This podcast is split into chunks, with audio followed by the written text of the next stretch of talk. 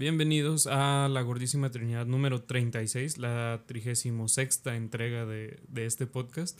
Eh, estoy como siempre eh, acompañado de Sergio Hola. Y de Aldo. ¿Qué onda? No, no lo dije con el tono adecuado, más bien es como No. hola. Ajá. Eso se me hizo hasta un poquito sexualizado ese, ese hola que el segundo Hola. que hiciste. Sí, sí, sí. sí. Al Es final, así, al así final. es Yorkham, güey. Es No, un ser sexual. No, no, no, no. El de Yorkham es como muy casual, güey. El tuyo sí ya fue malintencionado. A la ver, a ver. Como Hola. caricaturizado. Güey. Hola. No sé. Eh, pero sí, eh, fue, fue, fue una semana con un chingo de eventos, eh, por decirlo así, y por lo mismo Sí. eh, los tengo como anotados y vamos a buscar como hacerlos más eh, Breves. resumidos. Ajá, ¿cuál, ¿Cuál es su opinión sobre los Oscars 2022? ¿Vieron la ceremonia alguno de los dos? No. No. No. Nomás se enteraron de lo de Will Smith, que eso todo el mundo nos enteramos. Ajá, ¿no? y de Sí. que, y de que este, Eugenio Derbez estuvo en las dos cachetadas más grandes de la historia, güey. ¿Cuál, ¿Cuál fue la otra? El de este vato que, que cacheteó a un periodista. Ah, es cierto. ¿Cuál? En el video también Eugenio Derbez sale de, en el Atrás, fondo, güey. que se, se con cara de qué Pero pedo, ¿Cómo se llama el pinche Sí. cabrón? Ah. Yañez. Ajá, sí, ándale. sí, sí. Sí, sí, sí, sí. De esos me enteré Creí, también. creí que era la cachetada de, de Cuauhtémoc Blanco a Fighterson. Uy, Pe- pero padre. ese fue sope, güey, una cachetada. Sí, eso fue Sí, su- fue por detrás, sí. Y por eso dije, ah, no mames, ¿a poco estuvo ahí Derbez? Pero no. Pero- ¿Qué, qué- qué sí. opinión les merece lo de Will Smith y, y Chris Rock y todo Yo, yo eso? creo que la prensa, eh, que ahorita estamos viviendo el pedo que siempre sucede con la prensa, güey, que hacen una noticia súper masiva, una cosa que es una pendejada que a nadie debería importarle, güey, que todos deberían decir, ah, órale, lo que sigue, güey. Ujú.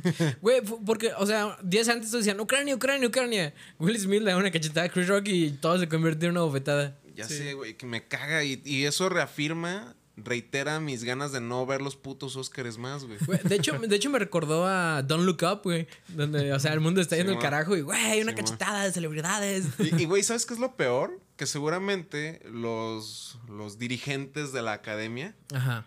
Para, para ellos, Will Smith en ese momento se convirtió en Dios. La neta. Güey, pues, o sea, no lo sacaron de la ceremonia, no, no, no pasó güey, nada, pues güey. hizo un parote, poquito después le dieron, o sea, El Oscar. al- Ajá, ajá, exacto. fue- Y se subió a ganó llorar. su premio y se subió a llorar y todo el mundo le aplaudió de pie y bla, bla, bla. Entonces Sí, también habla, Le subió habla el mucho puto rating. muchas cosas. Estaba Sí. viendo estadísticas, güey, y se incrementó en tres, güey, la cantidad de gente que estaba viendo los Óscares antes de que pasara la cachetada, güey. Oh, no. O sea, güey, no, los así Oscar- funciona esto, güey. Fíjate que aún tengo la sospecha de que tal vez fue preparado. Podría ser, ¿Quién güey. sabe, güey? Porque, porque estuvo muy. Es que quién sabe, estuvo muy extraño. Porque Will Smith se estaba riendo del chiste que dijo de- sobre Jada Smith y G.I. Jane y bla, bla, bla. Ajá, bien pendejo Eh, también. ajá, chiste, un chiste muy pendejo, muy Chris Rock, pero eh, se estaba riendo, de repente la cámara deja de enfocarlo y enfoca a Chris Rock porque iba a seguir con su discurso Ujú. Y en eso es que Will Smith se acerca eh, como lento y este güey como medio sacado de pedo como Ten, que ten, se acerca ten, como ten, ten. me va a decir algo, ok, le da el golpe y regresa a su lugar y ya entonces es cuando se pone todavía más incómodo porque empieza a gritarle de que deje de decir el nombre de su esposa, ¿no? Sí. Y lo dice con palabras como muy altisonantes y muy... eh, Of your fucking mouth. ajá. Pero, pero está bien raro qué, qué fue lo que pasó. O sea, me imagino. Es que cuando no toma, la, la toma que desapareció de Will Smith es cuando Will Smith voltea a ver a su esposa Exacto. y ve como la Que es- se- esa, se esa mala ¿no? actuación de ofendida. Ajá. Así. Eh, Le, le levantó los ojillos porque Will Smith está riendo. Ajá. Está riendo el Sí, sí, chiste, sí. Entonces Will Smith dijo, ay, la cagué al reírme del chiste que hicieron de ti, entonces Deja déjale pego, reafirmo mi papi". Ajá. masculinidad metiéndole Sí. un vergazo a este vato, güey. Es por proteger a mi familia. Sí, es- es- es- estuvo muy, muy random y, y obviamente pues ya se dijeron un montón de opiniones. Estamos una semana después hablando de ello, ¿no? Ajá. Sí. Y, y se habló desde el lado de qué culero está esa masculinidad tóxica y también desde el otro lado de las personas que sí lo vieron como, ah, sí, yo también defendería a mi familia y bla, bla, bla. Y es, es una conversación de nunca acabar, ¿no? Sí. ¿Quién, quién Al, al final el hubiera no existe. El cabrón ya hizo ese golpe y ya fue como todo el, el rollo de, de lo Sí. sonado de los Óscares. Todo lo demás pasó relativamente desapercibido. Sí, y, y luego vi que ayer, güey, este renunció formalmente a la, a academia, la academia. Ajá. antes de que se anunciaran las eh, las no sé, el castigo que iba a poner la Las propia medidas. academia, Ajá. Mm, ok. Dijo, no, no, mejor me salgo. ¿no? Yo creo. Y una opinión que me, que me gustó mucho fue la de Gervais. Gervais, como sea que se pronuncie, porque este güey los hace mierda, ¿no? Cada vez que sube un podio, arrastra con todas las... Y él dice que él no tenía ningún material como preparado para Will Smith, pero que se le hace muy pendejo de parte de Chris Rock haber dicho ese chiste, que él hubiera preferido hacer un chiste sobre su infidelidad, que se me hace mil veces más cagado. Ya sé, güey. Y sí. Sí, sí. Pero. Pero sí, o sea, fueron unos premios X otra vez. Donde de hecho ganó Coda película del año. ¿Ya la vieron? Ah, güey, vi contigo La mitad, primeros- ¿no? la- mames, no mames. No creo verla yo. la A, a mí tampoco No, se me mames. hace digna de, de mejor película, pero también los contendientes no había como algo, o por lo menos que yo haya visto que sonara tanto. eh, ¿De, Y de al cuál final hemos hablado que estaba nominada? Power of the Dog. No, vimos- bueno, no, hemos eso. visto Power of the Dog, pero estuvo, bueno, Nightmare Alley, la, Ajá. la medio hablábamos al final la, la semana pasada, esa, esa se me hizo mucho mejor que Coda, pero tiene el problema de que no estuvo tan hypeada.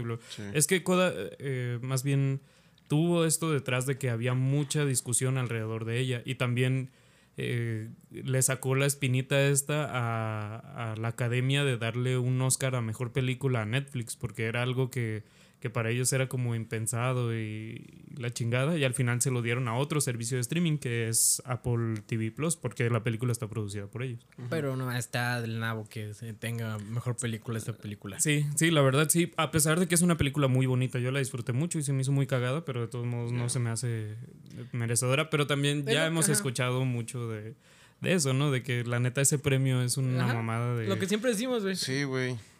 No sé, yo la neta dudo que en algún punto, bueno, chance, no, no lo voy a negar, si hacemos un drinking game algún día, Ajá. eso me motivaría a ver unos Oscars, pero de ahí en más, cagado. de ahí en más no. Imagínense que la carrera de alguno de nosotros tres, güey, despega, no sé, por alguna pendejada, ¿no? Y termina alguien ganándose un Oscar, Ay, si me van a pagar, güey, o sea, por colaborar o ver o lo que sea, pues, Ajá. obviamente sí lo o sea, nosotros le tiramos mucha caca a los Oscars, güey, pero si te dieran un Oscar, güey, ¿alguien de aquí tendría los dos para decir, rechazo este premio? No, güey, yo, me- yo No. haría la caña, güey. Me lo llevaría a mi casa y subiría un, un video, video orinándolo. orinándolo, güey. Algo así. Ok, sí, sí, está mejor. Está mal, mejor. güey. ¿Y cómo, cómo sería tu discurso? Güey, sin nada, sin Co- palabras. como Johnny Depp. así, güey. como, ah, ah, gracias. Siempre sin comentarios, perros. Y ya. Y escupes el escenario. Y drop the mic y a la verga, güey. Le hace una cachetada al suelo, güey. Y, y sí, eh, dejando de lado eso, también hubieron otras noticias. Estuvo lo de PlayStation Plus. No sé si vieron o tienen contexto de ese pedo. Sí, sí. Es eh, la alternativa de PlayStation que está mostrando, enfrentando a Game Pass, que es ya este gigante eh, de Xbox, ¿no? O sea, ha sido lo que más ha hecho que Xbox siga creciendo cada, cada cuatrimestre. Y PlayStation decidió mostrar esto, que es un sistema bien confuso y hay un chingo de como de Sí, niveles. y, y a nosotros, la TAM, no nos va a tocar como todo el paquete completo porque no hay Servidores. no hay servidores. Una de las cosas principales y más chidas de esta madre de PlayStation Plus va a ser lo de streamear juegos, ¿no? Que no tienes que descargarlos y puedes estar jugando. Aquí no se va a poder. Sí, y supuestamente necesitas, necesitan esto, no sé por qué, porque me imagino que el PlayStation 5 sí tiene capacidades para correr juegos del PlayStation 3 y del. PlayStation 2, pero no, o sea, no se puede porque necesitan streamearlos precisamente, porque el PlayStation 5 según esto no da el rendimiento para ser retrocompatible con esos, esas consolas, güey. ¿Por qué? ¿Quién sabe, güey? Sí, No sé, está raro. sí ha, ha sido todo un, un pedo y un tema de conversación. Te digo, se me- a mí por lo menos se me hizo muy confuso todo esto de los diferentes... eh, o sea, innecesariamente confuso los diferentes rankings porque Xbox, o sea, el Game Pass tiene nada más dos opciones. El chidísimo que te da juegos en PC y también en, en En la consola. Y tienes dos juegos gratis al mes, creo, con Sí. el- lo del Gold. Y aparte, pues está la versión bajita que nada más es, creo que para PC y tienes todos los juegos abiertos. Y el online. Ajá, y el online. Y, y se me hace mucho más sencillo y más simplificado y de hecho a donde apunta ahorita la industria posiblemente van a simplificar todavía más ese Game Pass y lo van a dejar con una suscripción que esté como, me imagino, en un precio entre esos dos que tiene ahorita Sí. y, y ya tienes todo el catálogo abierto, ¿no? Que es lo que le conviene a, a Microsoft y fue por lo que compró también a Activision Blizzard y o sea, Claro. para allá va la industria. Sí, güey, precisamente como... Y de hecho vi que dijeron en el comunicado que todas las decisiones que, que se están tomando ahorita sobre el PlayStation Plus eran momentáneas hasta nuevo aviso, Ah, pues sí. a- ateniéndose a cómo evolucionara la industria precisamente, ¿no? Justo, ajá. Entonces, pues, Te, te- te deja, te deja como en ascuas, ¿no? Diciendo, pues nada más están siendo pues, ¿pago reaccionarios. esto y o no, güey? Ajá. Porque sí está caro, güey. Sí, la Vi que verdad. es un poquito más caro que el Game Pass. Creo que el Game Pass está en 220, ¿no? Sí, sí, sí, sí. Y creo que esa madre estaba cerca de los 300 varos. No me acuerdo bien del precio, pero estaba ya cerca de, de eso. Y la neta es un Sí. buen varo, güey. Y ahorita lo volvieron a poner en promoción. Por ejemplo, a mí, ya que no me valía la promoción de, eh, creo que 10 pesos tres meses, Ujú. eh, me volvieron a poner una, un peso un mes, güey. Qué chido. De Game huevo. Pass. De Game Pass. Qué chido. Dices, pues a la chingada esa pendeja, güey. Si iba a comprar Otra un vez. PlayStation, ya no compro un PlayStation, ¿no? Y mejor compro otras cosas. Pues sí, y a- es que también son muchas cosas, güey. Xbox siempre ha sido eh, número uno en, en toda Latinoamérica, siempre, güey. No es como en Japón. Sí, allá, Pero allá- antes era el criticado, güey, porque tenía la, este, este, este gran error de siempre, siempre la primera tanda de Xbox que salían traían un chingo de efectos. Ah, sí. No, y ahorita de hecho también están viviendo otra vez con esta eh, cosa que hicieron de hacer el Series S y el Series X. Eh, Está habiendo mucho problema con los juegos tipo Elden Ring y que, que son mucho más grandes y necesitan un, un procesamiento mucho mayor. Sí. Eh, pues está habiendo problemas también de que la, la consola menor, la Series S, no los puede correr algunos y tienen como ese pedo de que ellos solo se metieron en un dilema eh, a la hora de desarrollar los juegos, ¿no? Porque si quieres desarrollar un juego que esté todavía más chido, pues obviamente lo haces para la última consola de última generación que tiene todas las especificaciones. Y ya los demás que se adapten. En PC al final te puedes adaptar con muchas cosas y puedes ir construyendo poco a poco. Pero si tienes una consola mediana, pues tienes el pedo de que también tienes que diseñar todos los juegos para eso, ¿no? Ujú. Simón. Es, es- es todo un pedo. Sí. También vi otra de las cosas que ahorita están eh, controversialonas dentro de este pedo del, del PlayStation Plus. Es la decisión y el paso en falso que también está dando PlayStation de no sacar juegos de día uno, güey. Mm, O sea, juegos que recién se estrenan, que ya estén como pasa en Game Pass. Y pues no sé, como para querer vender las ediciones especiales y todo ese desmadre, güey.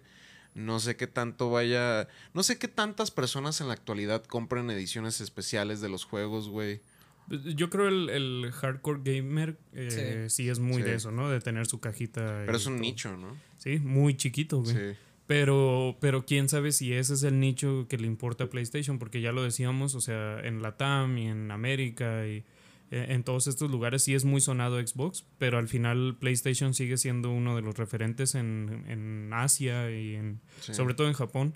Y también en Europa, ¿no? En Europa son como lo que gobierna. ¿Quién sabe cómo, cómo vaya a seguir esta industria? Sí, Se me hace muy cagado, cagado y muy divertido. No, y, y ¿sabes qué es lo más cagado, güey? Que mientras pasa todo esto, Nintendo así está Valiendo ganando verga, un güey. putero de varo, güey. Haciendo pl- Pokémon Como 19, siempre, güey. Como, güey. como Simón, siempre. Nomás por sacar un- una extensión del, de la suscripción online, güey, que tiene al- a los juegos de Zelda, güey. Que, Ajá. que Y ya, de hecho, chinguen a su madre, güey. que de hecho otra de las noticias de la semana viene de, de eso, de Zelda 2. Ajá. eh, o bueno, Breath of the Wild 2 ya lo terminaron aplazando para marzo de, de 2023. Ujú. Y se está rumorando un chingo que viene más bien con el, eh, la, la salida de una nueva Switch, ¿no? Sí. Eh, que, que es algo que posiblemente era muy necesario porque eh, ya, ya lo hablamos cuando eh, tuvimos toda esta discusión de Arceus.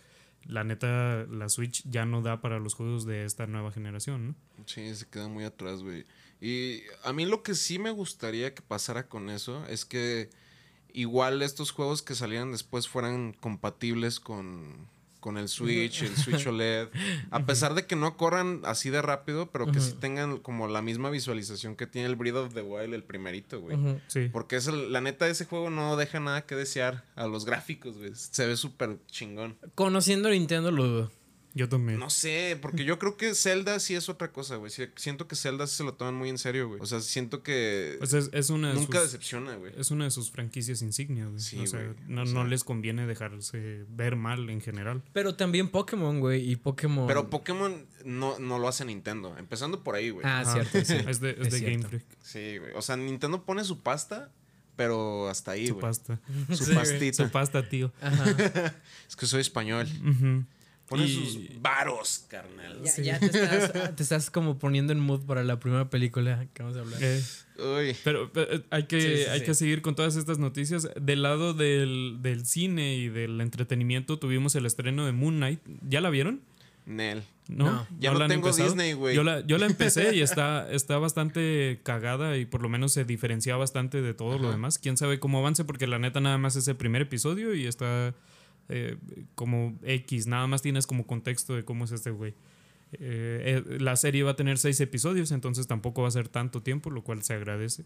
Y, y a ver cómo avanza. Y también de ese lado de Marvel y, y todo eso, salió el morboso, Morbius. Sí. Eh, la decepción, ¿no? No, no la he visto. No, pero- tampoco. En, en Rotten Tomatoes ya tiene una, una clase, una no, ¿cómo se dice? Un puntaje de creo que 17 o 18. una cosa así, ajá. Ah, le- le pero es de Rotten la. Sí, sí, sí.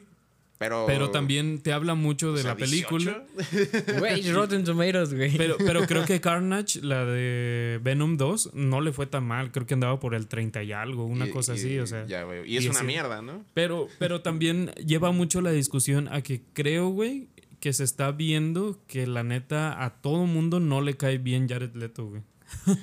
Después de todo lo que ganó y, y- y que le iba relativamente bien y ya después de entrar de lleno, después de la industria de la música al cine, siento que la gente no lo quiere, güey. O sea, todo, todo en lo que sale, lo, o sea, no, no jala, güey. Bueno, Yo siento que después de entrar a la- de lleno a la actuación, sí pegó y cabrón, güey. es que tiene Ajá. joyas de películas. Sí, sí, Dallas sí. Boyers Club, Ajá. Mr. Nobody, este, la de Requiem por, por un sueño, güey. Que Sí, eso fue también un poquito, sale en poquito Fight antes, ¿no? De que se dedicara completamente a la actuación. O sea, Sí. son joyas, güey. Pero, Y- ajá, sí. Pero sí, o sea, yo siento que si mañana sería como un efecto igual que este güey, el. ¿Cómo se llama? Batman.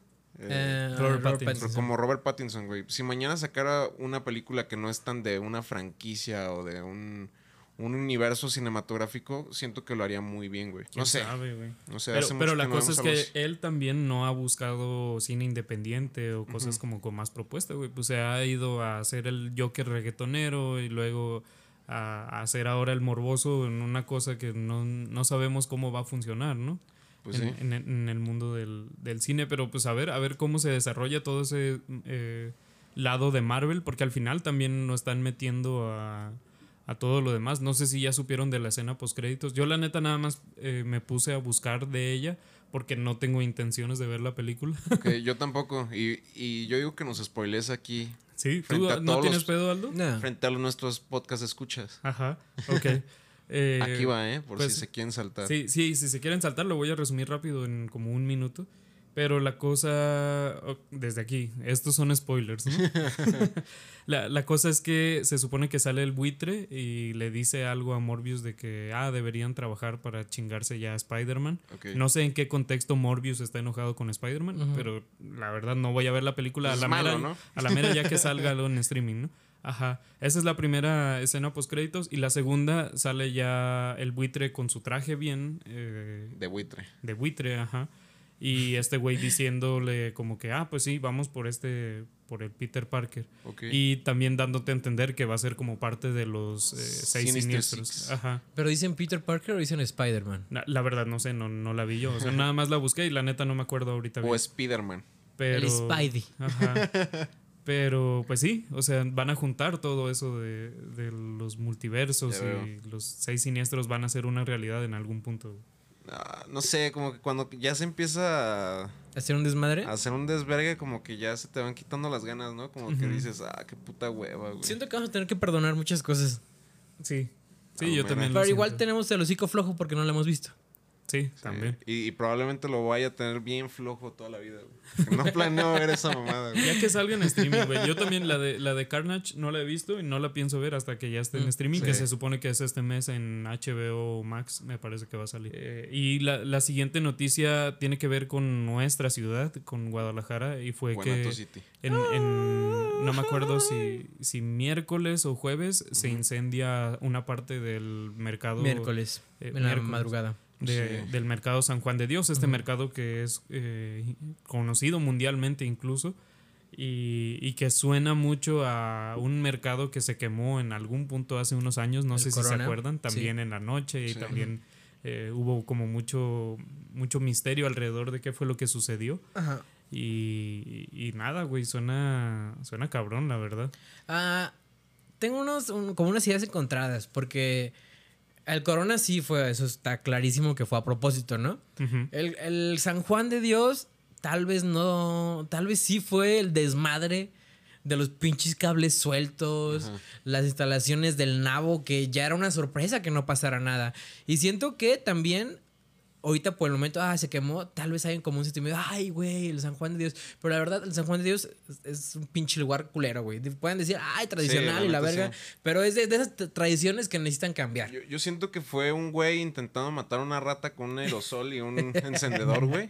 Y ahí ya se fue toda la verga. güey. O una rata intentando matar a un güey en un local, güey. O, o he visto cosas gigantescas en ese lugar, ¿sabes? Sí. Todo es posible, hermano. Pe- Pero al final te empiezas a cuestionar un chingo de cosas viendo que ahorita hay un chingo de inversión en el centro de Guadalajara con todo esto de renovar el andador alcalde y Que ya Y- dieron la autorización para expanderlo. ajá y que también están invirtiendo un chingo en, en tumbar edificios y volver a poner eh, cosas que sean como más llamativas, hacerlo como un nuevo Chapultepec, ¿no? Que es como parte de, de la idea alrededor del proyecto. Y, y San Juan de Dios al final era como una de estas partes del centro. Es todavía una, una de estas partes del centro que son como bien oscuras y, y bien peligrosas. Y, y- y quién sabe qué tanto eh, puedes hacer por renovar o por eh, darle vida otra vez a todo ese cuadrante. Y una de las maneras eh, pues más fáciles es simplemente terminar de, eh, de eso y eh, hacer algo nuevo y a la mera gentrificar más y hacer que las rentas se vuelvan más altas y, y, eh, terminar como moviendo a toda esa gente a todavía más analco, a todas esas colonias de alrededor, ¿no? Aunque también eh, siento que en el imaginario San Juan de Dios no es el centro, sino como la frontera del centro a la zona oscura, ¿no? De la zona metropolitana. Claro, pues ahí, ahí empieza la calzada, güey. Está Por- todo ajá. ese... Porque, o sea, no- tengo en mi cabeza de que o ibas a San Juan de Dios o ibas al centro. Porque no puedes ir a los dos. Sí, pues, el, el centro como tal, o sea, la, la estación Plaza Universidad está como a 10, 15 minutos caminando de San Juan de Dios. Pero es toda esa zona, eh, ahí empieza lo culero, pues la neta, desde hace mucho tiempo eh, es ese lado como rojo de la ciudad, donde no quieres estar por ahí de noche a menos que Calzada sepas. Independencia, güey. No, no quieres estar ni a las 2 de la tarde, Morelos. No, no, no, está, Sí, está no, está culero, güey. Y, y sí es interesante, o sea, pensándolo desde este lado, cuando mencionas la gentrificación y todo ese desmadre, güey. Pensar también en, en los costos, güey, de las rentas y todo eso. Es, es. Guadalajara es una ciudad bien particular porque es de las pocas que tiene costos y rentas más baratas en el centro que en otras partes de la ciudad, güey. Sí. Entonces, Ahorita. Está cabrón. Simón. Y bueno, ya desde hace unos años, porque la ciudad está desierta. El centro está desierto, nadie vive en el centro. Sí. Sí, pero pues por algo, porque también el centro tiene toda esta carga que ya les digo, o sea, está muy culero por la noche y eh, tienes que tener en cuenta dónde estás caminando si te vas a aventar por cualquier cuadra, Claro. güey, o sea, e- e- es, bien complicado. Y se me hace muy cagado, güey, que hablando de eso, de, de la ciudad, también por otro lado tenemos el fenómeno que fue ahorita ver a Coldplay dos días. eh, llenando el estadio Akron y que a todo mundo se le olvidó cualquier cosa y pagaron 300 varos de Uber eh, para salir de ese pinche cochinero que es también el, el entrar al estadio de las Chivas sí. y, y todo por ver a una banda como intrascendente musicalmente o bueno No, no, bueno, sí que- que tuvo su pero está historia, moribunda, pero- está sí. moribunda. pero que yo, tiene yo lo rato único que, que, no, no sé propone. es como, o sea, como que de repente salieron demasiados fans de Coldplay que yo no conocía. güey. No, fíjate Neta. que yo sí fui fan, fan de Coldplay en su momento y sí hay una gran comunidad en Guadalajara fanática de Hueso Colorado de Coldplay, güey. Y- Y, y este también- concierto es la deuda histórica de Coldplay. Sí, ya habían de cancelado ya uno. tres, dos conciertos que se habían cancelado y los conciertos de Coldplay siempre, siempre, siempre fueron cosas así como religiosa. Mira, la neta no te voy a mentir. Yo, en la última vez que iban a venir y que cancelaron, Ujú. yo estaba a punto de comprar mi boleto, güey. La neta. No, y, y también depende de todo esto, de que ya estamos regresando a esos eventos masivos que teníamos Sí. un chingo de rato sin ver, ¿no? Y también el, el, el tapatío también le urgía ya una de estas cosas. O sea, yo, yo tuve fácil esos dos, casi tres días puras historias de eso, ¿no? En, en todas las redes y también Sí, mucho en Twitter y bla, bla, bla. O sea, esa era la discusión, una de las discusiones por lo menos. Sí. Estuvo muy cagado. Y luego, eh, no lo habíamos mencionado, pero estuvo Fer de Maná ahí, tocando. Rayando el Sol junto a Coldplay. Y, Momento muy cagado, Sí, muy ver, ver cagado. a esa señora ahí cante y güey.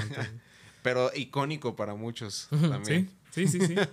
Y, y parte de una tradición que ya tiene Coldplay de siempre presentar música de a dónde va y ser como muy eh, localistas, ¿no? Buscando el aplauso de- del lugar donde Sí. está. Me, me acuerdo también, hablando de, de ese tipo de, de situaciones, de, de intentar caerle bien a la, a la escena local, güey. Siento que me gusta más lo que hizo eh, Roger Waters cuando vino aquí a... Mm. No sé si se acuerdan. Como el Yo no fui. pedo político. No, no, pero también fue súper viral. Ajá. Nomás el vato lo único que dijo fue, o sea, que chinga su madre el gobierno. Al- algo así dijo, güey. Le tiró caca al gobierno de México Mm. y habló sobre la frontera. Y con eso ya tuvo a Roger Waters hablando todo por todo el puto mes de eso, güey. Oye, pero ca- Sí, cada sí, que sí. viene a México es eso, ¿no? Y pone letritas atrás de, eh, fuck Sí. this. Sí, Pero eso se me hace mejor que subir a Fer de Maná, güey. Con todo el respeto a Fer de Maná, güey. Es- igual ya somos otra generación, ¿sabes? Pero Coldplay siento que, no sé, se metió como en aguas escravo- escabosas, tratando como Sí, a güey. maná, güey. Es como... Pero de todos modos, todo el mundo, o sea, en los bajo, videos, güey. en los videos ves a todo el mundo cantando Rayando Sí. el Sol, güey. Yo porque la es una rola cantado, güey. innegable. Yo también, güey. Güey, yo he ido a ver a Maná. Ahí está. O sea, es parte de nuestra cultura mexicana, Sí, güey. pero no sea, admito que, verga, maná. O sea, sí lo admito, güey. Ya. Pues sí. Y, y al final, la última noticia que también tiene que ver con nuestro nacionalismo y nuestra identidad, entre comillas, eh, fue este pedo de lo del mundial. Por fin, eh, la selección mexicana terminó clasificando esta semana al- a, a esta fiesta del fútbol. Y ayer, me parece, el viernes, hicieron el por fin la como la tómbola de cómo van a estar los grupos. Ajá. Nos tocó compartir grupo con Argentina, uno de los posibles candidatos al título. Polonia, un, un país que, que sorprendió un poco del lado europeo consiguiendo su pase ellos solitos. Y Arabia Saudita, uno que posiblemente no lo vemos como potencia del fútbol, ¿no? Sí. Pero- ¿Ahí, ahí está Salah, güey? ¿O dónde está Salah? No, Salah es de Egipto, él es Ah, órale, órale. egipcio. Pero, pero de todos modos es una de las de las de aquellos rumbos, ¿no? Porque el, el mundial va a ser en Qatar. Y, y pues nos deja muy complicados en general el grupo, sobre todo Argentina, ¿no? Porque el grupo contra el que iríamos para el siguiente partido, si sí pasamos entre los dos mejores lugares, eh, está Francia. eh, me parece que todavía no se decide entre Perú y Nueva Zelanda. No me acuerdo quién es el otro.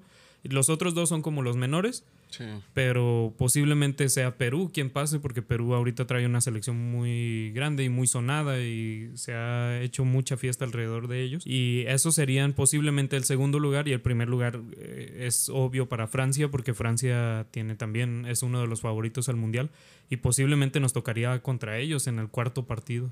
Entonces, eh, pues se complica este quinto partido que Pues, tanto ha sonado. ¿no? Lo de diario, ¿no? O sea, Siempre disfrutamos un gigante, ¿no? hay que disfrutar del el mundial. Sí, sí, al final lo vamos a disfrutar. y pues hay que darnos cuenta de que el fútbol en México es una mierda, güey. Ah, lo que siento que está el público está como regalándole a la FIFA es que sí se hizo en Qatar, güey, con pinche mano esclava y Sí, temperaturas de cabrón, 50 güey. grados Sí, todas las noticias que han salido sobre eso. o sea, y la mascota. La mascota también se, se reveló ayer y fue, fue un montón de ver memes y todo esto porque es una mamada, ¿no? Es un pañuelito ahí sí, como volando. sí, pero sí, sobre, como siempre también, güey, todos estos eventos sacan a relucir entre las cosas buenas de todos los países, también la mierda que tienen dentro de sus procesos eh, administrativos. Pero creo que este es un nuevo nivel de mierda para, para un mundial, ¿sabes? Sí, bueno, en Rusia también se vieron muchas cosas así, güey. Sí, pero pues podía, en ese momento podía salir de Rusia si, si querías. Sí. En Qatar no tienes pasaporte, güey. Sí, no, está cabrón. A ver, a ver qué noticias salen a lo largo del mundial y pues, pues váyanse haciendo la idea de que México va a valer verga. Posiblemente. La neta. Ah, Mira, con suerte para la reelección de López Obrador, tal vez nos toque a nosotros un mundial ya que seamos más mierda, güey. Y, y sí, posiblemente ya hasta en ese entonces. Pero, pero terminando ya por fin con, con todas las noticias y todo eso, eh, si quieren vamos a pasar a, a hablar de la primera película que vimos esta semana, que Ajá. decidí eh, escogerla yo nada más porque dije, ah, ¿por qué no ver algo eh, de Almodóvar y algo como más... También me salió en Netflix y dije, ah, pues la voy a ver. Ya empezándola me gustó y terminé diciéndoles que, que la viéramos, ¿no? Y es esta película que se llama Madres Paralelas, es de el año pasado, se estrenó el año pasado en, en Netflix, porque Netflix la distribuye. Y como ya mencioné, es de Pedro Almodóvar, este señor que es muy conocido en el cine español porque eh, ha trabajado desde los 70s, 80s, eh, haciendo un cine muy particular, mm, unas historias como muy personales y muy que hablan de la cultura española. Y, y pues sí, esta, esta película, dejen, les doy la sinopsis nada más para dar contexto. Eh, pero se trata de dos mujeres que son solteras que terminan embarazándose las dos por accidente y terminan compartiendo el, el cuarto de, de- de hospital y pariendo el mismo día, ¿no? Una es una mujer en sus eh, 30 o 40 ya, creo, que ella sí está feliz hace- alrededor de la situación y pues Sí. no tiene pedo porque tiene un trabajo estable y una vida cómoda. Y la otra es una morrita eh, Veinteañera. veinteañera y Mm, más- que... menos, güey. Es adolescente Ajá, todavía. una, ¿no? una adolescente, sí, de hecho, que pues ella sí está espantada y no sabe cómo afrontar la situación, pero de todos modos la, la va a afrontar, ¿no? Y ya de ahí se desencadenan un chingo de cosas. ¿Qué, qué les pareció este, este filme de Almodóvar? Ok, en, en primer lugar, estoy eh, en total desacuerdo con esa sinopsis. Creo ¿Por que la sinopsis de la película debería ser: esta es una película que habla sobre. que reflexiona sobre la verdad histórica. Mm, ok. Y me recuerda a una conversación que tuve con Fanny, alguien que ha colaborado con ustedes en Sonófago. Solamente una vez. Una vez, eh, Ojalá valiosísima más. participación. Ah, ella me estaba platicando una canción en la que le parece que la mitad de la canción está muy chida y la segunda mitad es como, ay, pues tengo estas letras, güey, pero no combinan, pero puedo hacer una canción con esto. Ok. Siento que por ahí va esta, esta, esta película. Tiene como dos ramas de la historia que sí combinan, güey, pero no del todo. Que se lo perdonamos tal vez por ser Almodóvar. Pero es que ese es el estilo de Almodóvar, güey. Sí, es O sea, algo. es Pero aquí algo- siento que se le fue un poquito más de las manos. Mm, No sé, es que, o sea, viendo también otras películas de Almodóvar, como que el vato ¿Cómo- cómo siempre- cuál? Mm, todo sobre mi madre, güey. La más famosa y la que podríamos como Ah, ver similitudes. O, o Dolor y Gloria también tiene Sí, mucho eso. Ah, pero siento que Dolor y Gloria está un poquito como más, enfocada. Sí, Sí, más está- enfocada. Está, Sí, muy sí, bien sí. escrita. en Y, es lo que digo, en esta creo que se le fue poquito más la mano. Sí, pero el, punto es que, o sea, como que siempre Almodóvar empieza eh, como desarrollando un tema, una especie de, de trama, y dentro de esa trama se inmiscuyen un verguero de cosas que al final se te termina Muchos- olvidando lo que pasó en el principio, güey. Muchos- Muy a lo Joyce. ¿A lo Joy? Ah, Sí. Pues sí, güey. O, sea, te cuenta una historia, pero lo que te está contando es el trasfondo de esa historia. No, no sé si, no sé si a ese nivel, más bien yo le voy hacia el lado de que al final siempre mete, eh, como él mismo las escribe, la mayoría de, o, o si no todas sus películas, no estoy seguro, pero creo que la mayoría por lo menos sí. Autoficción. Eh, ajá, es autoficción y muchas cosas eh, terminan siendo comentarios de él, ¿no? O sea, Sí. cosas que, que sientes que la neta es una opinión de alguien que piensa mucho más que el personaje que estás viendo en pantalla. Sí, güey, también este siento que cada vez más lo ha ido explotando eso con los años, eso de hacer la autoficción, güey, de meterle cosas de su propia vida. Y, y siento que también lo hace como muy identificable con él. O sea, eso que tú ves como una especie de defecto, Ujú. Yo lo veo como eh, lo que lo hace ser su cine, güey. O sea, lo que lo hace ser Almo- Almodóvar, güey. Pa- para mí lo que lo hace ser su cine es, una, o sea, te cuento una historia, pero te está contando otra. Pero aquí siento que sí se le fue la frontera, güey. ¿A- ¿Dónde es donde dijiste, güey, esto ya no tiene nada que ver? En la, o sea, sí tiene que ver, pero no, no está como bien guiado. Ya cuando pasa la última parte de la película, Ajá. eh, ese corte está muy feo, güey. No, s- a mí, a mí eso me gusta mucho porque no, no, eso no lo dijimos en ninguna de, de las dos alternativas sinopsis que se mencionaron ahorita. Ajá. Pero toda la trama empieza con una fotógrafa que conoce a un antropólogo eh, Y- fo- y- forense. Y que estaba preocupado por su pasado histórico. Sí, quieren, quieren, ella quiere abrir una fosa que se hizo ah, en la La Guerra. Civil Española. Y donde tiraron a, a varias a varios familiares de, toda una comunidad. De la resistencia. Entonces, este, eh, a partir de ahí es donde ya todo se empieza, se empiezan a hacer un chingo de mamadas, ¿no? Pero ese final, güey, esa última parte, es justo a mí la que más se me hizo chingona, güey, porque, o sea, una vez que ya se resuelve, entre comillas, los pedos que se fueron desarrollando a lo largo de la película, Ujú. En esta parte como que siento que sí se concretizan más, porque a fin de cuentas toda la película te está hablando, como tú ya lo dijiste, de esas herencias eh, maternales, familiares que se van transmitiendo a lo largo de los años, ¿no? E incluso en esta situación de una tragedia histórica, güey, de una guerra, también nos muestran cómo, cómo las madres, las mujeres son las que van formando esa historia, güey. Sí. Porque son las que se quedan como testigos. güey. Y la ausencia paterna. Pues, pues sí, también, o sea, todo eso contribuye a que esta, nuestros conocimientos se vayan formando y la chingada, cómo se va transmitiendo todo. Eh, y, y no sé, como que siento que sí, no sé, no lo veo como tú, güey. O sea, sí me gusta la última escena. Lo que no me gusta es cómo fluye la película. Si, pues, si divides la película en dos, fluye muy bien. Pero ya que una vez que la pegas, esa transición de, ah, este, te devuelvo tu hija, ok. y, oh, vamos a desenterrar los cadáveres. es como, es, es un salto grande, güey. No, no tiene una fluidez natural. Pero, pero eso también es algo muy Almodóvar, Sí, porque a, a mí eh, me parece que una forma de describir muy bien sus películas es como son una especie de cuento. O sea, nada más estás como en un contexto de algo que va sucediendo y de repente ya, o sea, Sí, güey. es, es como algo bien breve y bien la, la vida. Y hasta eso se ve desde el inicio de la película, güey. Porque, o sea, cuando está pasando esto de que se conocen estos dos personajes, de repente ya hay una escena donde la morra está embarazada y en el hospital, güey. Así de putazo. A mí me sorprendió, güey. Pero es- eso, eso tiene fluidez. Porque tienen sexo. ¿Qué pasa después? Corte. Pum, está embarazada. Eh, Güey, hasta te lo imaginas desde que están cogiendo. ent- entonces también tiene, tiene sentido lo que pasa al final, porque todo, a lo largo de toda la película, está a la espera de que ella reciba una llamada donde le digan, ya vamos a abrir esa fosa, güey.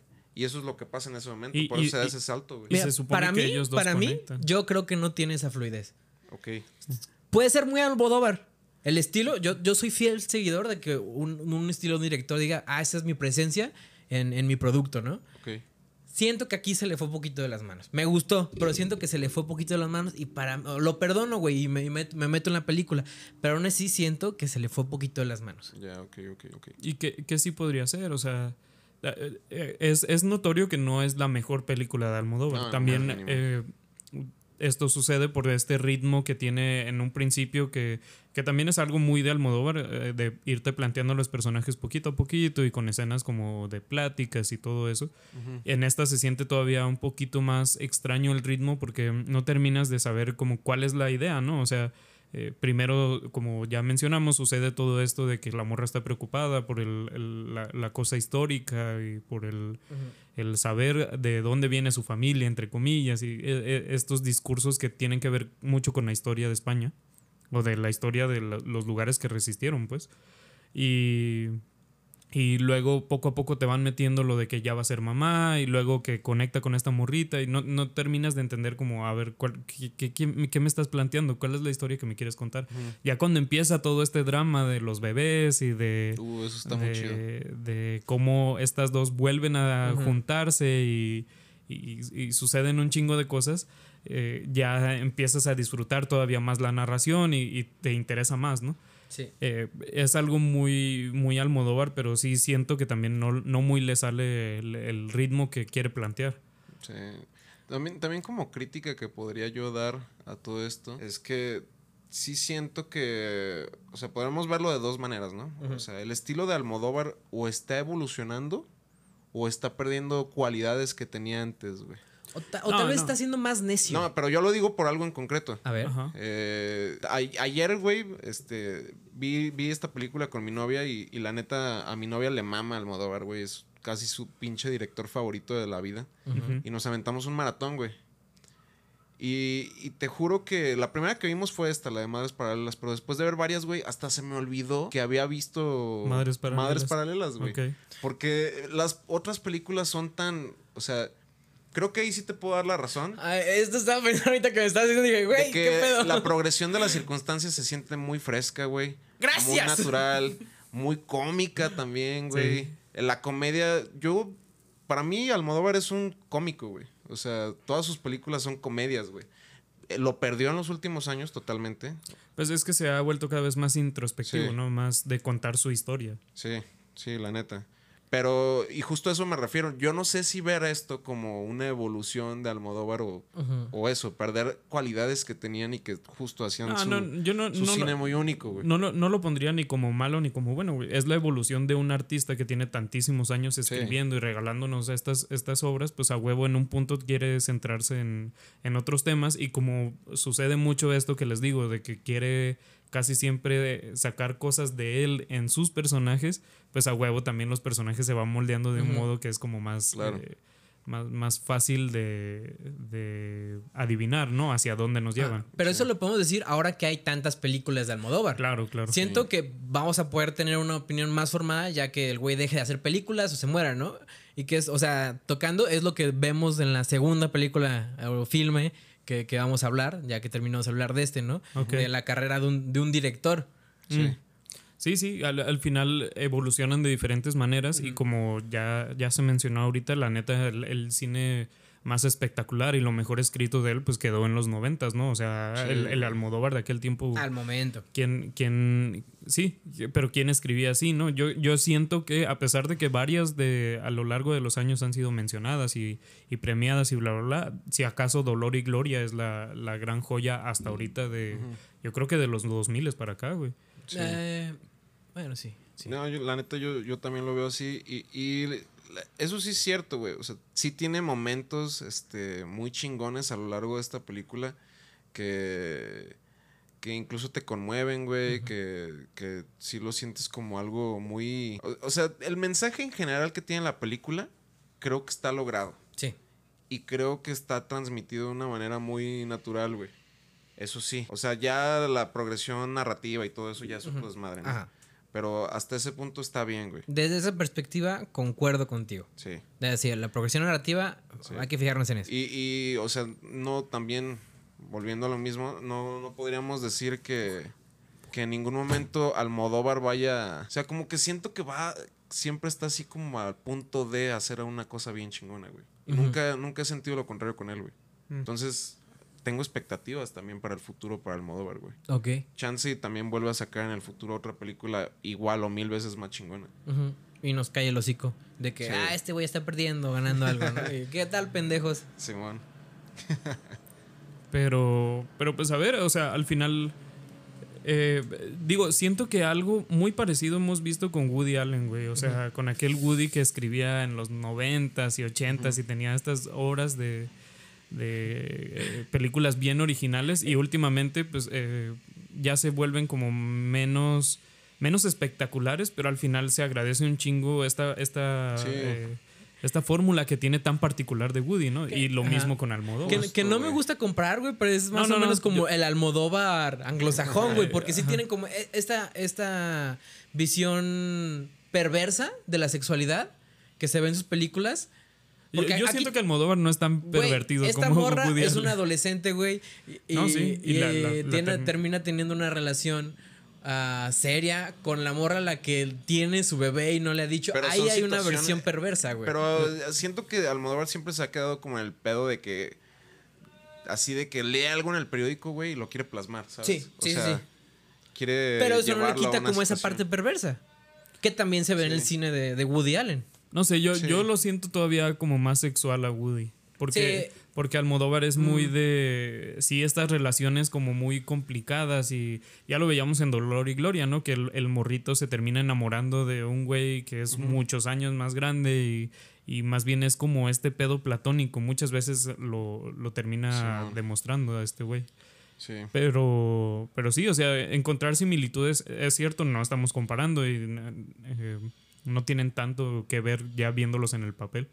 Pero ciertas similitudes hay, ¿no? O sea, sí al final rescato- como son... Sí rescato lo que decías, güey, de que eh, seguimos viendo las películas de Woody Allen porque nos dejan esa esencia de, de Woody. Güey. Sí, y, y justo con aquí Almodóvar pasa. pasa, exactamente Sí. lo mismo, güey. Sí. es- A- a sientes esa misma vibra hasta telenovelesca, güey, que, que nos mama de Almodóvar. Güey, me mamaba eh, cuando sucede todo este giro de la mitad, que, que a la mera no es prudente decirlo, eh, pero cuando sucede todo el drama por fin, yo estaba como de, no mames, o sea, esto es un novelón, güey. Sí, güey. Si, si fuese una serie o algo así de un chingo de capítulos, sería como el giro perfecto de la temporada y todo Sí. eso. sea. Sí, sí, yo estuve también ahí con mi novia así con un chingo de...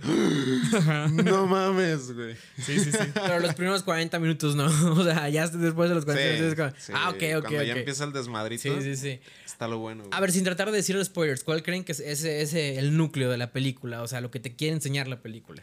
Pues yo creo que ya lo dijimos, ¿no, güey? Lo, lo de la esencia histórica, güey, sí. lo importante que es ver para atrás para hacia dónde vas a ser tú en el futuro, porque también incluso en el personaje este de Penélope Cruz eh, vemos cómo evoluciona y ya teniendo en cuenta sus pecados o su- lo que hizo mal, ya de ahí es que parte hacia, hacia adelante, que es la transición esta que dices tú que te hace mucho ruido, pero también tiene que ver con este personaje que al final quiere ser ella. Ok, pero también, además de ver para atrás, es ver el presente. Porque viendo para atrás no cambias tu presente, no, constru- no construyes tu, tu futuro.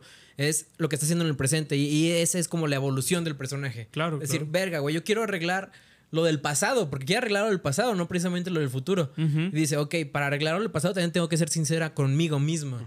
Y habla, además de la verdad histórica, habla de la verdad, algo más profundo, ¿no? De la verdad cotidiana, tal vez, de una forma. Sí. o sea, sí, de- de algún la verdad siempre triunfa, güey, como decía un dietista venezolano que en paz descanse. Y, y también otra cosa que, que siento que es importante y que bien recurrente en Almodóvar es el plasmar la maternidad, ¿no? O sea, Sí. Sí. por un, por un lado, para la feminidad es muy importante para él, pero mucho más que eso creo que la maternidad y lo que significa ser madre, la búsqueda de lo que era la, la propia madre de Almodóvar para él y todo eso, también aquí se ve muy reflejado. Sí. Y, va por lo mismo. La vibra de Almodóvar que ya siempre. con la que ya estamos acostumbrados y que nos podemos acercar chido hacia él, ¿no? Una de las cosas también que quería comentar, güey, y que he notado también últimamente en el, en el cine de este güey, es que como que le ha dado también por construir estas imágenes de lo que es ser parte de, de la actuación o parte del, del círculo cinematográfico en diferentes niveles, ¿no? Aquí lo vemos con una actriz de teatro y en, y en películas anteriores lo hemos visto mucho. En el último cortometraje de Almodóvar, el de la voz humana, ahí se ve bien cabrón que quería también reflexionar sobre lo que es ser un actor, qué es ponerse frente a una cámara y siento que también aquí está un poco involucrado en ciertos niveles. Mm. Por ejemplo, eh, me he notado, también estas son impresiones mías, ¿eh? no me hagan mucho caso, pero siento que últimamente las películas de este güey están menos guionizadas que antes, güey. Y siento que debe ¿Cómo haber... guionizas? O sea, no hay tantos diálogos escritos por el propio Almodóvar como lo había antes, güey. Siento que... ¿Crees? Sí, siento que pone un poco a improvisar a los actores, güey. A cierto Ah, podría grado. ser. Me, me da la impresión a veces, güey. Y, es- como que, perdón por No, no, no, interrumpirte, sí, sí, adelante. ya muy breve, güey, pero también, si se fijaron en la película, dejan muchas tomas eh, con diálogos así como entrecortados de equivocaciones. Sí. Ujú. Y, y Sí, como- son como bien chingo, naturales. ¿no? Ajá, bien Ajá. naturales. Hay muchos de esos, güey. Sí, sí, sí. Eh, empieza la película con, Sí, uno, con uno de esos. Exacto. Y es muy cierto lo que dice sobre combina técnicas de actuación. Y siempre es en especial un, un personaje. Por ejemplo, me acuerdo en La piel que habito. ah, Que este, habitó. Que habitó, ajá. Es este, este personaje tigresco que llega con su madre, que es como el Sí. gángster, ¿no?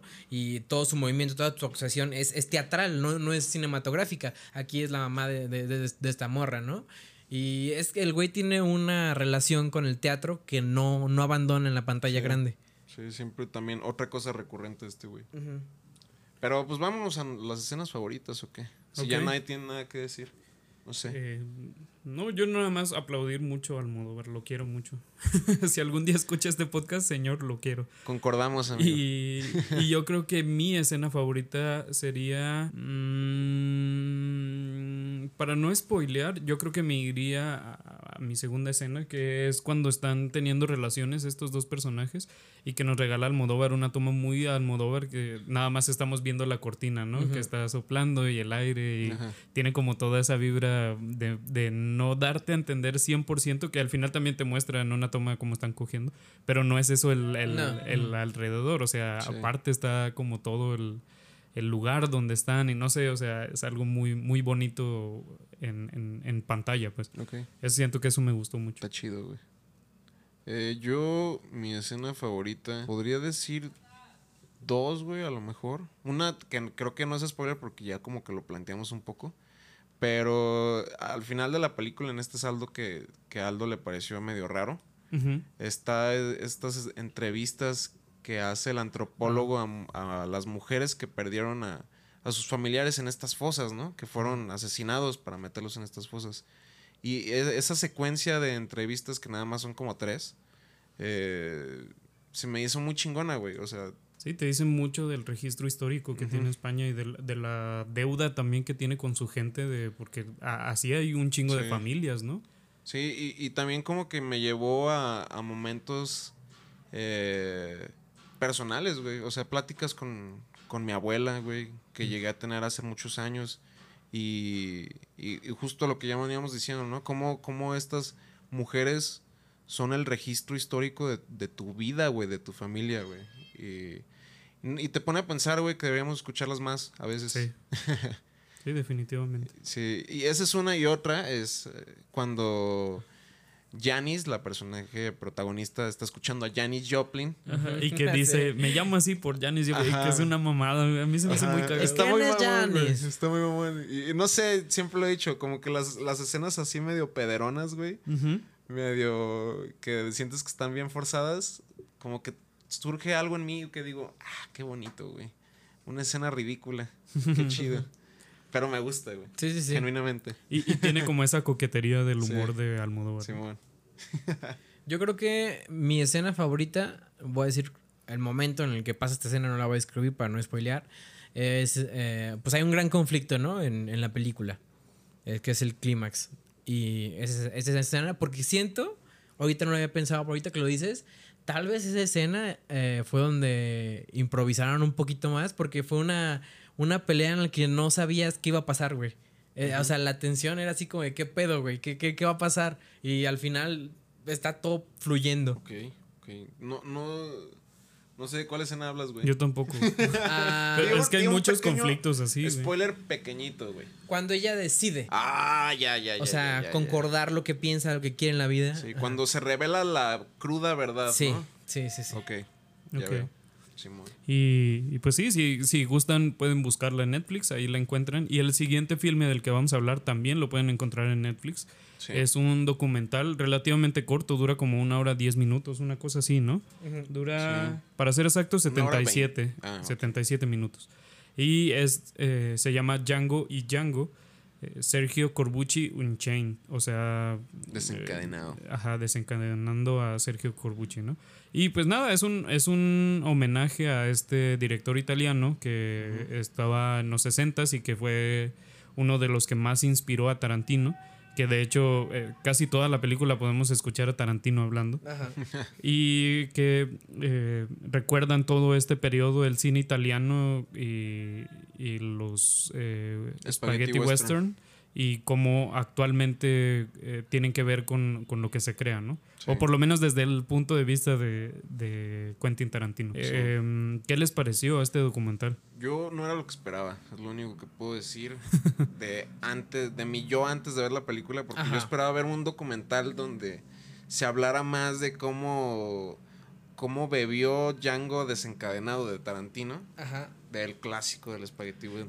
Que, Yo- también que siento que, que lo dice mucho, pero no... Sí, ajá. sí. Yo coincido, yo cuando lo vi se los mandé, yo todavía no, no lo veía. Ujú. Y dije, hay que ver este, ¿no? Este... Sí, también cuando lo vi dije, ah. Sí, demasiado. Sergio Corbucci. Sí. De quien no he visto ni una película, yo creo. Pero sí hemos visto. Siento que ya hemos visto sus películas a través de un chingo Ah, de otras sí, películas, güey. sí, Porque sí. todos- si, si yo siempre veo una película, o cachos creo que he visto, siento que ya vi sus películas, güey.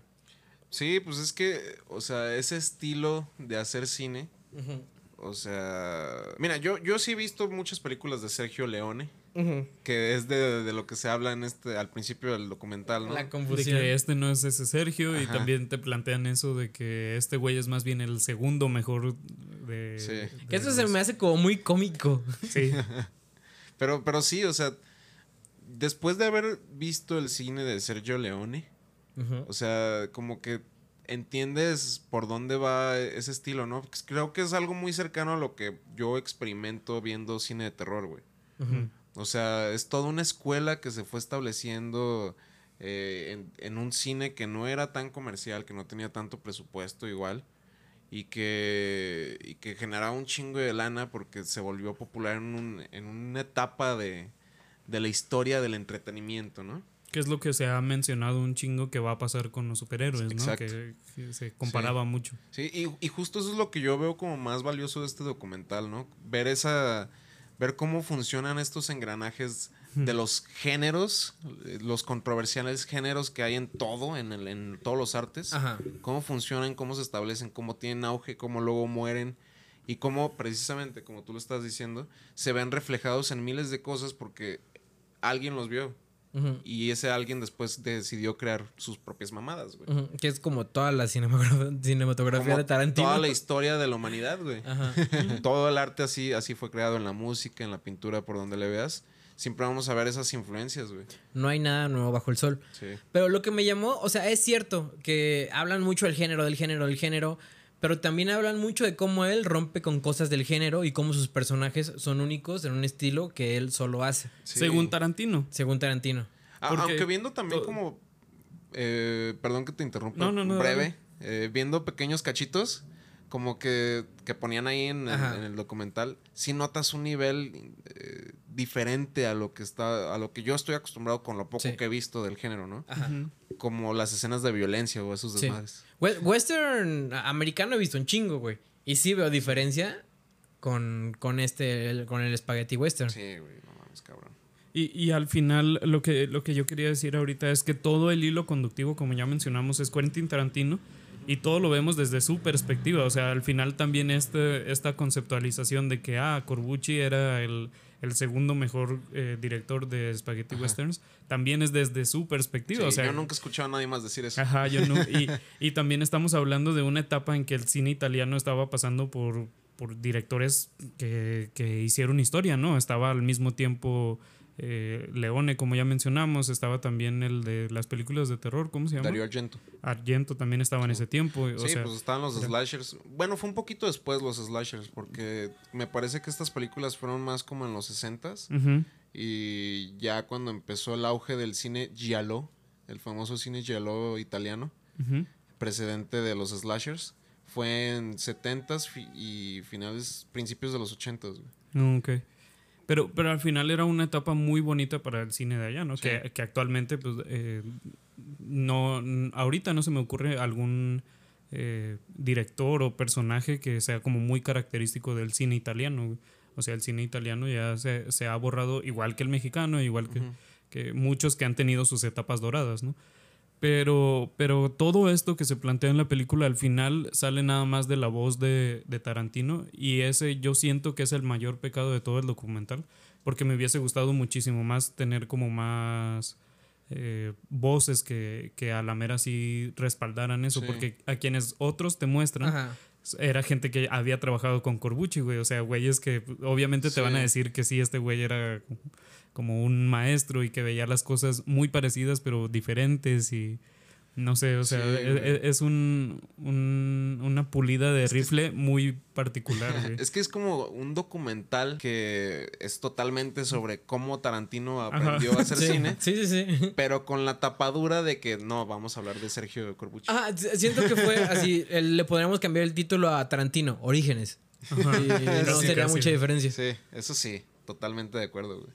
Y, y, y siento que ese es su mayor pecado, porque a la larga lo empiezas a sentir de que, güey, pues ya, o sea, sí, sí entiendo tu punto, está bien, pero há- háblame de otras Sí, cosas, ¿no? Ya empieza a hablar de ti, güey. Ajá, Mejor, güey. porque justo, justo, güey, a, mí- a mí me hubiese interesado mucho más Sí, que ya ves que hay un punto en el que sí te empieza a acercar a, ah, cuando empecé a crear a Django y, y todo lo que iba a ver alrededor de esa película, pues estaba basándome en ciertas cosas y bla, bla, bla. Pero nada más lo toca, no sé, como, no sé si dos minutos, tres minutos y vuelven otra vez a Corbucci, ¿no? Sí. Que, que no, no hay ningún pedo, pero sí se siente como que nada más este güey estaba hablando en una sala. Como que le preguntaban cosas y se puso a hablar todo un día de pendejadas sobre Corbucci, güey. O sea, Sí. de todo lo que se acordaba. Y ya. Haciendo esto con la mano que Ajá. Sí, un chingo Sí. el dedo, ¿no? como Sí, sí. dictador. Este, algo que me llamó mucho la atención fue también que nos dicen cómo Corbucci bebe del cine japonés, que también Ah, es de donde bebe Tarantino, güey, del, del cine japonés. Claro. Y, y me gustó eso, o sea, saber que hay como toda una continuación en escalera, como ya habíamos dicho, no hay nada y abajo, de- debajo. pero, no- pero sí, el ejercicio de identificar Ajá. de dónde vienen las cosas Sí. es algo bien, como, bien placentero, ¿no? Sí. Y, y- y que te remite a ti para después conocer más, güey. Y, y también ver cómo, cómo la imagen de los mexicanos en, en la trilogía de, la, la Revolución, Revolución Mexicana, del mercenario, güey, y, y, lo, y las bandas sonoras épicas de En- Ernio... Ya se me olvidó su... Morricone. Ajá. Que No, paz pues sí. Son, son legendarios, güey. Y, y- y justo para, para varios italianos, güey, de hecho, eh, México y lo que pasó en la revolución son algo digno. También Sergio, Sergio Leone tiene una película sobre... Sobre, Sobre la revolución, sí. Sí. Pues yo creo que, o sea, nace precisamente de la producción de ellos, de que tal vez está grabado como en muchas personas italianas. Simón. Pues es que es, es como la obsesión con este con esta etapa rural de las sociedades, ¿no? Pues fue, fue por lo que también Rulfo fue tan aplaudido mundialmente, ¿no? O sea, era este escritor que, que nos acercaba a todos, a los pueblitos, y pues para el mundo sí fue muy eh, choqueante y revolucionario. Al final también a nosotros como mexicanos muchas veces más bien es como de... eh, pues me siento identificado con esto, o sea, sí, sí pude haber vivido en uno de estos ranchitos porque están súper Sí. cerca, están a tres horas de la ciudad donde vivo, ¿no? Sí, y seguimos chido. viendo en una época de vaqueros. Ajá. Sí, Sí. Y, y- y también está. Es interesante también pensarlo desde el punto de que, como dices tú, Yorka, eh, sentimos identificación con, con eso, ¿no? Y, y es un momento bien particular del cine, porque no es tan usual decir que, que nos sentimos identificados con películas, o sea, en la actualidad, hollywoodenses, ¿no? O sea, como que ahorita sí vemos mucha distancia con películas Siempre. grandes que se están haciendo. Pero en ese entonces, me acuerdo de mi abuelo hablándome de eso, güey. O sea, bien emocionado por, por películas de los siete magníficos y todas esas mamadas, güey. O sea, mi abuelo las vivía así como de que, ah, como mi abuelito y la chingada y así, güey, ¿sí sabes? Entonces también otro de, los, de las cosas dichosas que podemos ver en esta etapa del cine, güey. Sí. Sí, sí. Y, y la, lo, lo histórico que nos deja todo eso, pues está bien chido. O sea, Sí. también tener ese registro de Sergio Corbucci sí está chido porque al final yo tampoco lo ubicaba. Posiblemente no vea ninguna de sus películas porque tampoco soy tan de. De vaqueros y, y todo esto de que sea todavía más violento tampoco me llama tanto la atención. Yo sí me quiero hacer un maratón de Ah, yo, yo sí, a mí nomás por eso, güey, Sí. se me antojó. Porque justo, güey, como decías, yo creo que de ahí también sacaron los que ya hicieron películas de terror. Sí. Ah, claro. Sí, Ahí sacaron bebieron un cosas, güey. Claro, claro. La neta. Y, y eso me, a mí me interesa muchísimo. Sí, es eso, como registro histórico, pues está chido enterarte de aquello porque posiblemente, o sea, ninguno de nosotros tres ubicaba a Corbucci. No, yo no lo ubicaba. Entonces, eh, es, es- es- por ese lado es bastante informativo y se agradece. Sí. Pero sí ubicamos esas escenas eh, ya grabadas en, la- en el imaginario colectivo. La flor sangrando, güey, Sí. en el pecho, a la cortada de oreja, este, y otras cosas. Yo más bien las ubicaba por, por lo mismo de... Por Leone, ¿no? de- no, no, no, por, por las, las referencias que dice Tarantino de que, ah, cuando hice esto, pues me refería a aquello. Ya te muestran la escena de dónde viene, pero sí las veía más bien por, por este güey. O sea, lo de la cortada de la oreja, yo siempre lo tuve más bien por eh, religioso. Reservoir Dogs. Ah, no. Reservoir Dogs. Ya. Eh, pero, pero sí, eh, se agradece ver Sí. como ese, ese lado de Y, Tarantino. y luego, ¿sabes qué es lo cagado, güey? Que va a llegar un punto en nuestras vidas en el que nosotros nos vamos a volver eh, de alguna manera como Tarantino, güey. Ya, yo sea, espero que no, güey. O sea, pero es que yo siento que es natural totalmente, güey. O sea, tus referentes, como lo estás diciendo ahorita, son Reservoir Dogs, ¿no? Pero Ajá. para dentro de dos generaciones van a tener otro referente sobre ese pedo. Ah, claro, claro. Y tú y nosotros va- siempre vamos a decir así como, nah, pero no era como la de Tarantino, carnal. Pues, pues lo, lo, lo, lo hablábamos mucho y fue muy parte de la discusión alrededor de Batman, ¿no? De que todo Sí. el mundo, eh, o más bien las nuevas generaciones, sí lo estaban viendo como, ah, la nueva película de detectives y bla, bla, bla. Y uno que ya vio Seven y que ya vio Zodiac y que ya vio, eh, no sé, todas estas películas eh, anteriores, pues dices, no mames, chuparon muchas cosas de ahí y también se vale, o sea, al final, como ya dijimos, no hay nada nuevo bajo el sol, o sea, todo tenemos que irlo reconstruyendo y reformulando y lo chido es hacerlo de una manera particular que Ah, no sea huevo. nada más una copia, ¿no? Claro. Y sin más, escenas favoritas. ¿Qué- cu- ajá, ¿cuál fue su parte? Yo creo que mi parte favorita, para que no me la ganen, eh, eh, porque tampoco hubo muchos momentos tan memorables, siento yo, pero mi parte favorita es al final, cuando están ya en los créditos y que Tarantino te empieza a plantear de cómo, de cuál era su teoría alrededor de, creo que Django, la, Sí, la la original. original. Ajá. Eh, y me gusta mucho toda esta historia que, que él mismo se arma, que es una chaqueta mental. O sea, no es, no sabes al final si sí es lo real o no. Claro. Y, y como toda la película, nada más es la opinión de este güey, pero eso sí se me hizo muy cagado. Sí. Por, que por que la sí forma. es una tesis, pues, es una antistesis y sí hay como Sí, donde eh, rascarle. Es, es muy de ese lado de cómo crea historias Tarantino, ¿no? O sea, lo sientes que te lo está narrando como una de sus películas. Sí, y además también así es como se va, se difunde el pensamiento en general, güey. O sea, uno crea sus teorías, las saca a relucir y se discuten. Y la soporta, ¿no? Co- como con las citas, pero pues en, Sí, en formato exacto. de película. Exacto. Eh, yo, yo creo que mi escena favorita fue cuando eh, Tarantino cuenta esto. Siempre todo va a empezar con Tarantino dice. aquí. Cuando Tarantino dice este pedo de los dos Sergios, ¿no? Mm. De cuando estaban. eh, cuando Sergio Corbucci, que lo mencionamos un poquito así difuso hace rato, pero Sergio Corbucci eh, está intentando conseguir un actor para, eh, para un nuevo Spaghetti Western y el actor cree que está con Sergio Leone, ¿no? Ajá. Y dije, Que- no que mames, también es ese bien soy yo también. Es güey". bien ficcionalizado. güey. Sí. Es- pues es- esa parte es ficción porque está hablando de su película de Sí. Once Upon a Time in Hollywood. Sí. Y, y- y la neta, o sea, siendo un poquito sincero, eh, me estaba quedando un poco dormido a lo largo de la película, del documental. A, a mí Ajá. también me costó. Lo vi en partes para no para no enfadarme, pero también me sirvió porque eh, eh, sí. Sí. Eh, Yo, yo como siempre porque no duermo bien, pero... Yo creo que mi parte favorita fue cuando Ruguero de Odato, que es el otro güey canoso, ¿no? El viejito. Ajá. Ah. Sí.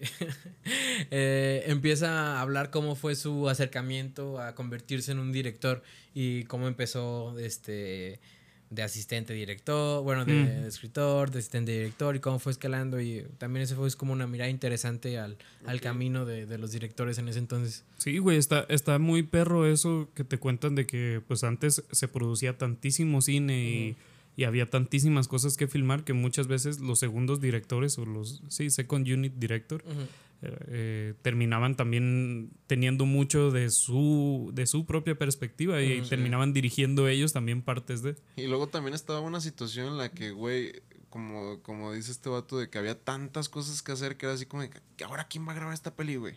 Todos están ocupados, consíguete Sí. alguien nuevo. Ah, pues ese cabrón que diario está ahí. Sí, y sí, sí. había como alimentación de más Simón. directores, más talento. Muy propio de esa época, ¿no? Sí, está, está muy cagado todo eso. Y pues nada, hay que pasar a las recomendaciones ahora. Simón. Eh, para, para ser breves, yo me estoy desintoxicando de TikTok, entonces estoy viendo todas las series que tengo atrasadas y todo lo que me faltaba por, por ver dentro de mis listas. Ujú. Y me tocó ver entre varias otras, me tocó terminar por fin Peacemaker, la primera temporada. Qué cosa tan chistosa Sí. y tan bien hecha y tan fresca. Y muchas gracias, James Gunn, por seguir haciendo eh, cine de superhéroes que no es lo mismo de diario. La neta, la, la, la amé mucho. Eh, estoy muy emocionado de que sí va a haber una segunda parte porque todos los personajes, la neta, me encantaron. Y eh, en especial un, un shout out al. ¿Cómo se llama? Vigilante. Que es como este. Esta, una especie de Deadpool, pero que Ah, en vez de ser como el que siempre es sagaz, termina siendo el que siempre es mandadísimo a la verga de lo random que Ajá, es. y- El pendejillo. Ajá, y no mames, oro puro ese güey. Y también el actor se me hizo muy cagado, yo no lo ubicaba. De hecho, no sé cómo se llama, pero. Pero qué cosa tan chida. Se llama Freddy Stroma, el. No. Sí, Freddy Stroma se llama el, el- el actor. Ajá. Muy cagado. Ok, ok. Y pues la pueden encontrar en HBO Max. Va, va. Hay que disfrutar del género de superhéroes hasta que no se pueda más, ¿no? No, y, y al final, si te cuentan historias diferentes de Sí. superhéroes, la neta, qué chido. Que no es un superhéroe, es un antihéroe. Ajá. Sí, también eso está chido. Simón. Eh, yo, mi recomendación va. Es sobre Almodóvar. Porque como decía, ayer me aventé un maratón de Almodóvar y vi una película que no había visto antes de él, que está bien perra, que yo creo que es. eh, a lo mejor lo digo por la cercanía de que la vi ayer, pero de momento es mi película favorita del güey. Y se llama Mujeres al borde de un ataque de nervios. De finales de los ochentas, güey. lo También primerito. sale Penélope Cruz, ¿no? No, ahí no ¿En esa sale. no? Ah. Sale Antonio Banderas bien, bien chavalillo, Mm. güey. Sí, pues siempre se ha rodeado de este Sí. círculo Y, y muy está bien guapo el cabrón, incluso ahí. Está todavía. sí, sí, sí, no Se mantiene ese señor. Che, cabrón.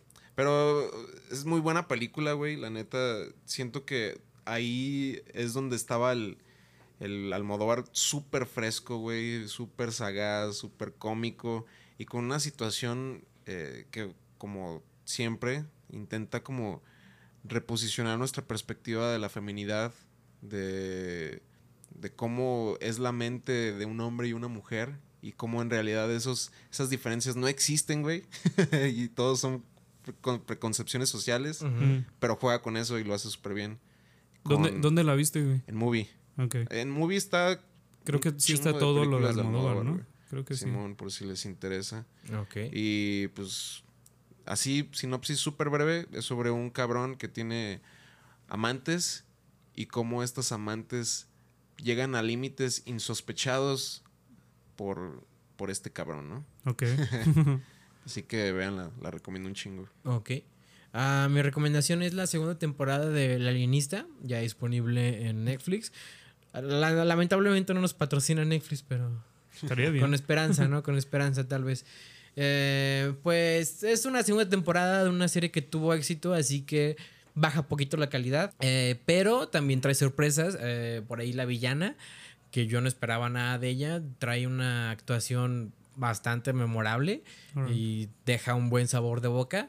Y la trama es algo diferente, es, es emocionante. Sigue esta, este hilo como que Netflix está tratando de, de moralizar sus películas y tratando de modernizar las tramas. Y aquí se, se ven personajes femeninos fuertes y, e independientes y eso está chido. Y a- aquí sale bien, aquí sale bien. Y pues eso. Ok. Ok. Y, y pues sí, sin más, yo creo ya nos podemos despedir de la 36 vez que nos sentamos a grabar y que sí lo guardamos, espero. Eh, y pues nada, yo soy Yorka Yo soy Sergio. Yo soy Aldo el Hobbit. y nos escuchamos la siguiente semana. Hasta luego. Guau, guau. Es como el, el soundtrack de, de, de vaquero, güey. Si hubiera sido cantando, güey. Sí, güey, pero iba a seguir, iba a seguir.